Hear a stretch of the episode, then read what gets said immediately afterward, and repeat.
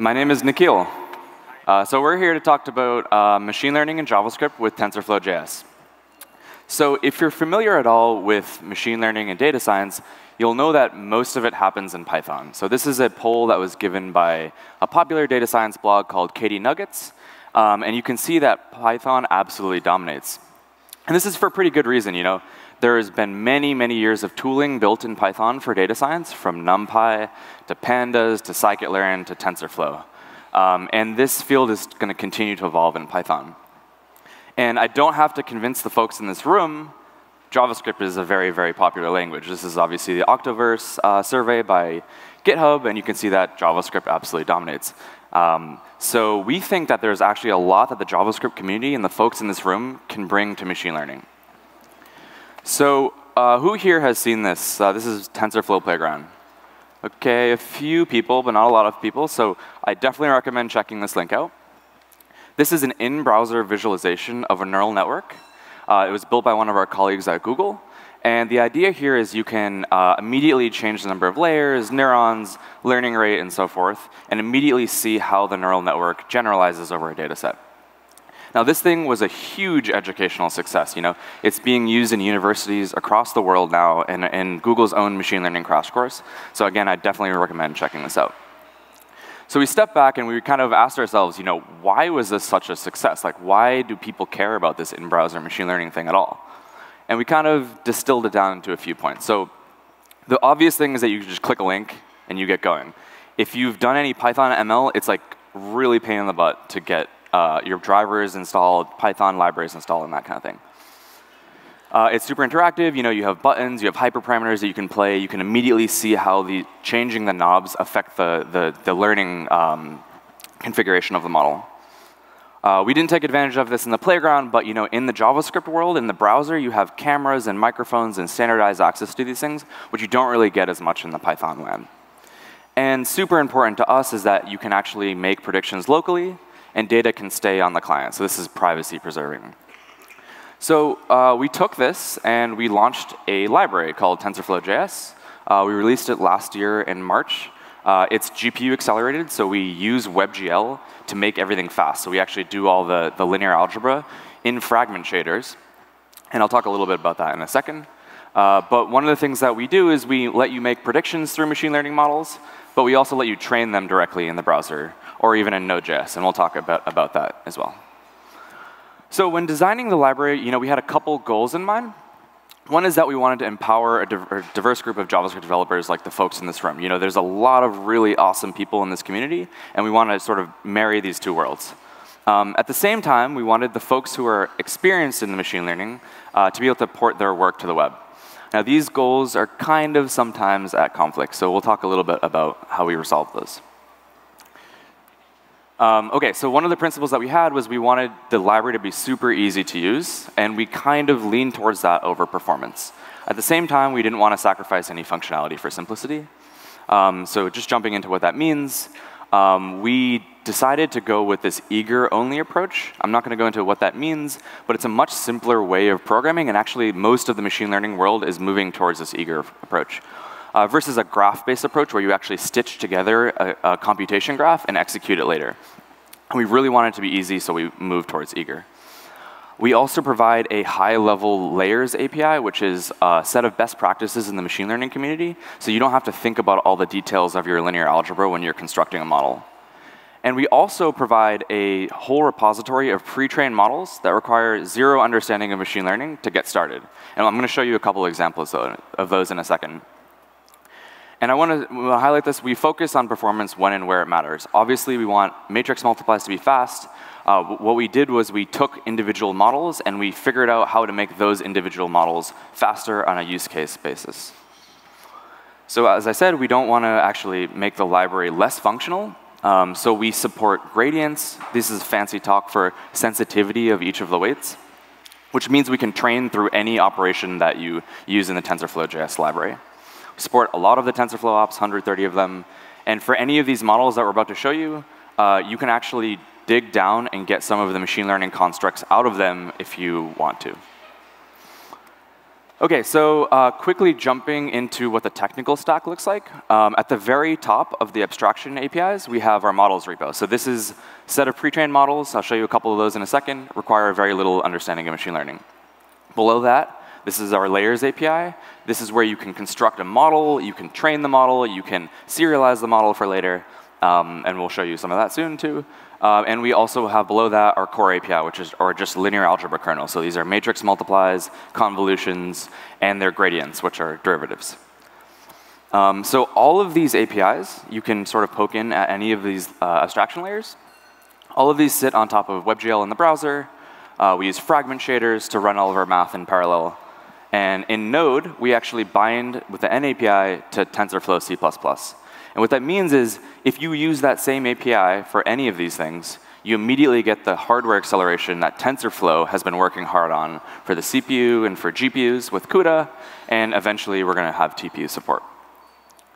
Um, it was also very important for us not to silo ourselves in the JavaScript world. There is a whole wealth of models that are trained in the Python ecosystem that we want to take advantage of. So we have converter tools that let you take a Keras model or a TensorFlow saved model and bring them back into the JavaScript world. OK, so let's quickly take a look at what the models repo looks like. Um, so if you check out this link, uh, these are all our pre-trained models. These are hosted on GitHub and on NPM. So we host all the weights and all the JavaScript for you. And we have a wealth of models from object recognition to human pose detection to localization to segmentation to text classification, and the list goes on. Just go check this link out. But I want to show you one of the demos because it's fun.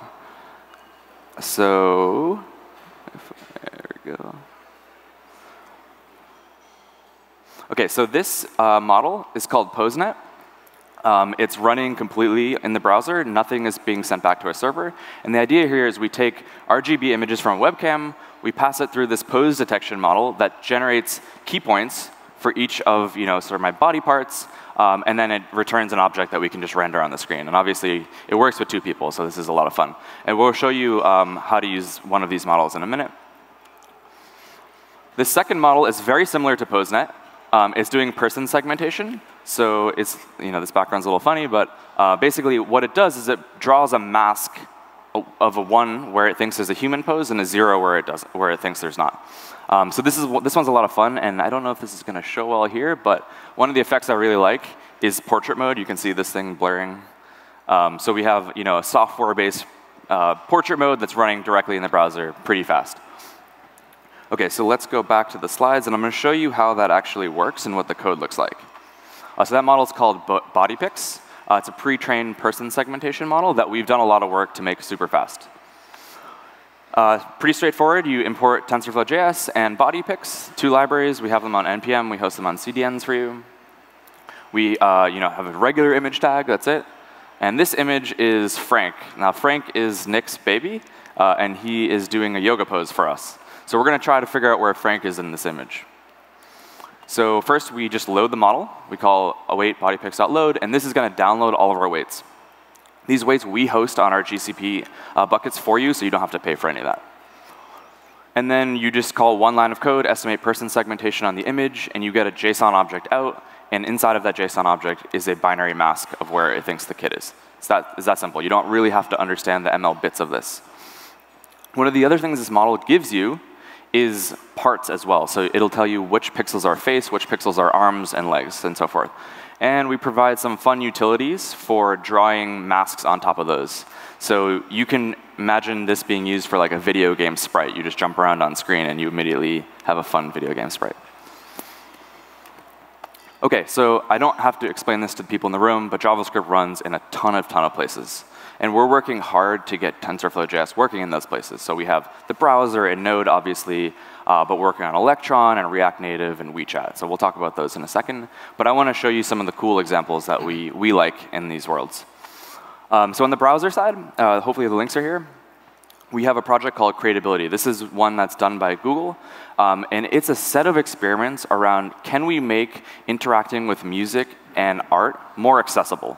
So we're using that PoseNet model that I showed you, and we're actually able to play a synth with just our face. This runs completely in the browser. The link is there. Go try this after the talk, please. Um, Cool. So then we also have a project called uh, Uber Manifold, not by uh, us, by Uber.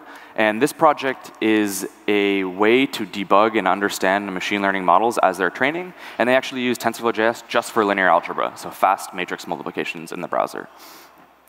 Airbnb is also using TensorFlow.js. Uh, they ship a little model to the, to the client so when you're about to upload a profile picture, if they see a license or a government-issued passport in that, in that photo, they'll yell at you before they upload it to their server. So they don't have to own that PII on, on the backend. Um, on, the, on the desktop in Node, there's a project called Clinic Doctor, and Clinic Doctor is a project that monitors your uh, Node application for CPU spikes. And they use TensorFlow.js actually to disambiguate garbage collection spikes from your CPU uh, in, your, in your actual program. One of my personal favorites is a project called Magenta Studio. Magenta is a team at Google that does generative music and art, and they actually have an Electron app that plugs directly into Ableton Live, and it can generate MIDI notes on a track for you, or it can generate a drum beat alongside maybe a guitar groove that you have. Um, so this is a ton of fun, and it augments an existing workflow, our workflow, and you know, JavaScript is awesome, so of course we do it there. Um, okay, so this other platform called WeChat is massive in China. If people don't know about it, it's got a billion users, lots of mini programs, lots of developers, and they all run on JavaScript, and we're working hard to get GPU acceleration stories working inside of that. Uh, with that, I'm going to hand it off to Nick to talk about some other stuff. Thanks, Nikhil. As we kind of highlighted, um, JavaScript runs in a lot of places, and we're starting to think of areas where we can keep expanding where you can run TensorFlow.js. Um, I want to step back and talk about our node bindings first before we dive into the, the next topic. We launched these about a year ago. And the library is great because it's, it's super fast. It uses that C library, like Nikhil mentioned. Um, and it's great for deploying onto servers or doing local workflows on your desktop or workstation. But there are a few downsides of this particular library we have. One of them is the GPU acceleration requires NVIDIA's CUDA library. It's a really fast library, but it's very large. And we at TensorFlow don't currently support Mac OS, so there's no GPU acceleration on Mac. And the other thing is, the node package itself is a native module, all built on an NAPI, and it links to the C library of TensorFlow. That can be really large depending on which library you're using. CUDA can be around 250 megabytes or so, uh, just on Linux. So it's a very large package to ship. So we, we started to think, is there something in between we can do on Node? And we started working really hard and launched earlier this year um, a new headless graphics stack for Node. And we launched it, it's called the Node-GLES package. We worked hard with the Chrome team here to build a headless graphics stack for that. And we wanted to take that and accelerate our existing WebGL stack, all headless in Node. And this library runs by Angle, and Angle is the driver we ship in Chrome today and it translates WebGL calls to your native system graphics stack. So on Windows, that's Direct3D, OpenGL on Windows, and then your native macOS graphics stack implementation. So we think this is going to be great for some desktop apps like Electron, mobile and embedded space, and then uh, IoT devices. Plus, this is going to bring GPU acceleration to macOS. Um, we're working hard to finish this up, a couple things, so we, we're hoping to launch here later in June or sometime this summer. And I wanted to show a demo of this actually running. Um, we built a really quick Electron app. So if I go ahead and just run my app, this app uses MobileNet, which is one of our out-of-the-box models that does basic image classification. So you can see an image and tell you what it is. So as I pull up in my app here, uh, low, not the most exciting UI, but we it shows the, the GL stack that's running. You can see it's running Angle with an OpenGL 4.1 core and the latest OpenGL ES stack through Angle. And when I click Run Demo, what's happening it's going out, it's fetching our model, it's loading, and uh, it predicted that that's a Labrador retriever, and we're running about 150 milliseconds, or I'm sorry, we're running 150 predictions on an image and are averaging about 23 milliseconds. So that's, that's very close to 30 frames a second in real time. So we think this is going to be really great. On the Electron side, it doesn't block your UI thread for doing all the displays. You're dispatching all these uh, ML calls through the node process, all with a headless GL And that package is like 5 to 10 megabytes. It's very small. And I also wanted to show one other thing. Um, this is the latest type of IoT boards. This is a NVIDIA Jetson Nano. And it basically just has a big GPU stapled to the top of it. And we were able to, last week, get this running with this headless stack as well. Running that same model, uh, a node console dump isn't that most exciting, but we're doing around 76 milliseconds of inference time just with the very thin um, ARM64 build of our, our node backend. I also want to talk about another library we've been working really hard, and it's uh, in-browser visualization for our TensorFlow.js library. So we launched this package. It's called tfjs-vis, and you can think of it as like the Chrome dev tools for ML models. We have this thing called the visor, and it slides out, and it's a canvas for painting a bunch of elements that the library provides. We have a bunch of built-in charts, such as loss and accuracy for ML training. We also have what we call high-level visualization methods. This basically allows you to look at those complicated ops like convolutions, which do a bunch of filters on your image while you're training and see what's happening in between each of those convolutions. Model evaluation utilities is another set of drawing libraries, and that sort of shows you where your model is, uh, might be over-biased to a particular class and ways that you can sort of see how you might alter your data set to make sure you have a very uh, uh, nicely trained model. All right, we've been talking about, we've shown you a lot of stuff, but we want to show you a lot of the things that um, Nikhil, myself, and the team have been thinking about and where we're going forward with the project.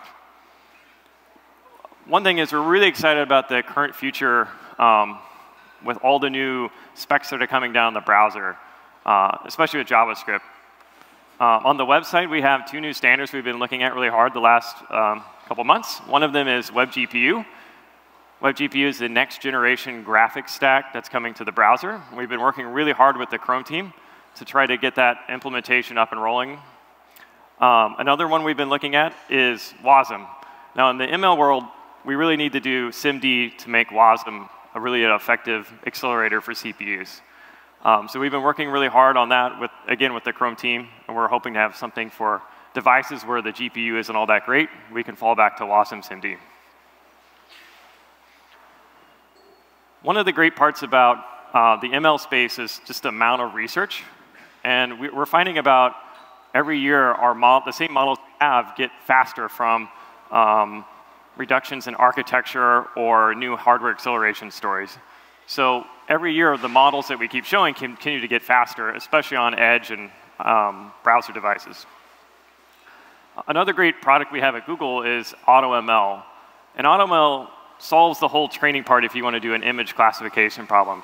You can give it a set of images, and it uploads to the cloud, and it automatically finds the right architecture for your model, and then spits out the model that you can deploy on your device. Um, we're looking at some integration with that team as well to make it just a real seamless experience. And the other thing that our team has been focusing on is just optimizing our existing backends. So our WebGL implementation, for example, we worked on packing textures, which is a, a fancy term of using less memory as, as much as possible in our acceleration library. And we found that speed sped up a bunch of things, including iOS, uh, up to 10 times faster than what we were seeing before. looking at the things we're going to launch this summer, uh, visualization is already launched. Another package that we didn't really highlight is the data library. And the data library is just a real easy to use package for getting stuff out of the browser. Um, microphone data, webcam data, you don't have to worry about converting to tensors. So you can just sort of streamline these things into, the into your model. On our platform side, expanding where we run TensorFlow.js, uh, as mentioned, WeChat, the headless WebGL stuff, and then we're really starting to dive into how we can provide a, a nice React Native experience. And then on our out-of-the-box model fronts, we're going to continue focusing on audio and text models, as well as improving the accuracy and performance of our existing offerings. With that, I want to thank you for attending our talk. Um, everything we've shown is we work purely in open source, and um, all of our stuff is found on js.tensorflow.org. Um, one of the other things we wanted to acknowledge is uh, while Nikhil and myself work at Google and we get to work on this project, this project would not be where it's at without the large number of open source contributors we've had, and we want to extend a, a thank you to them for all the hard work they've done. And then one last plug, um, we are actually hiring a developer advocate for our team. And if anyone is interested, um, please follow that link or come see us at the booth here at JSConf. And that's all.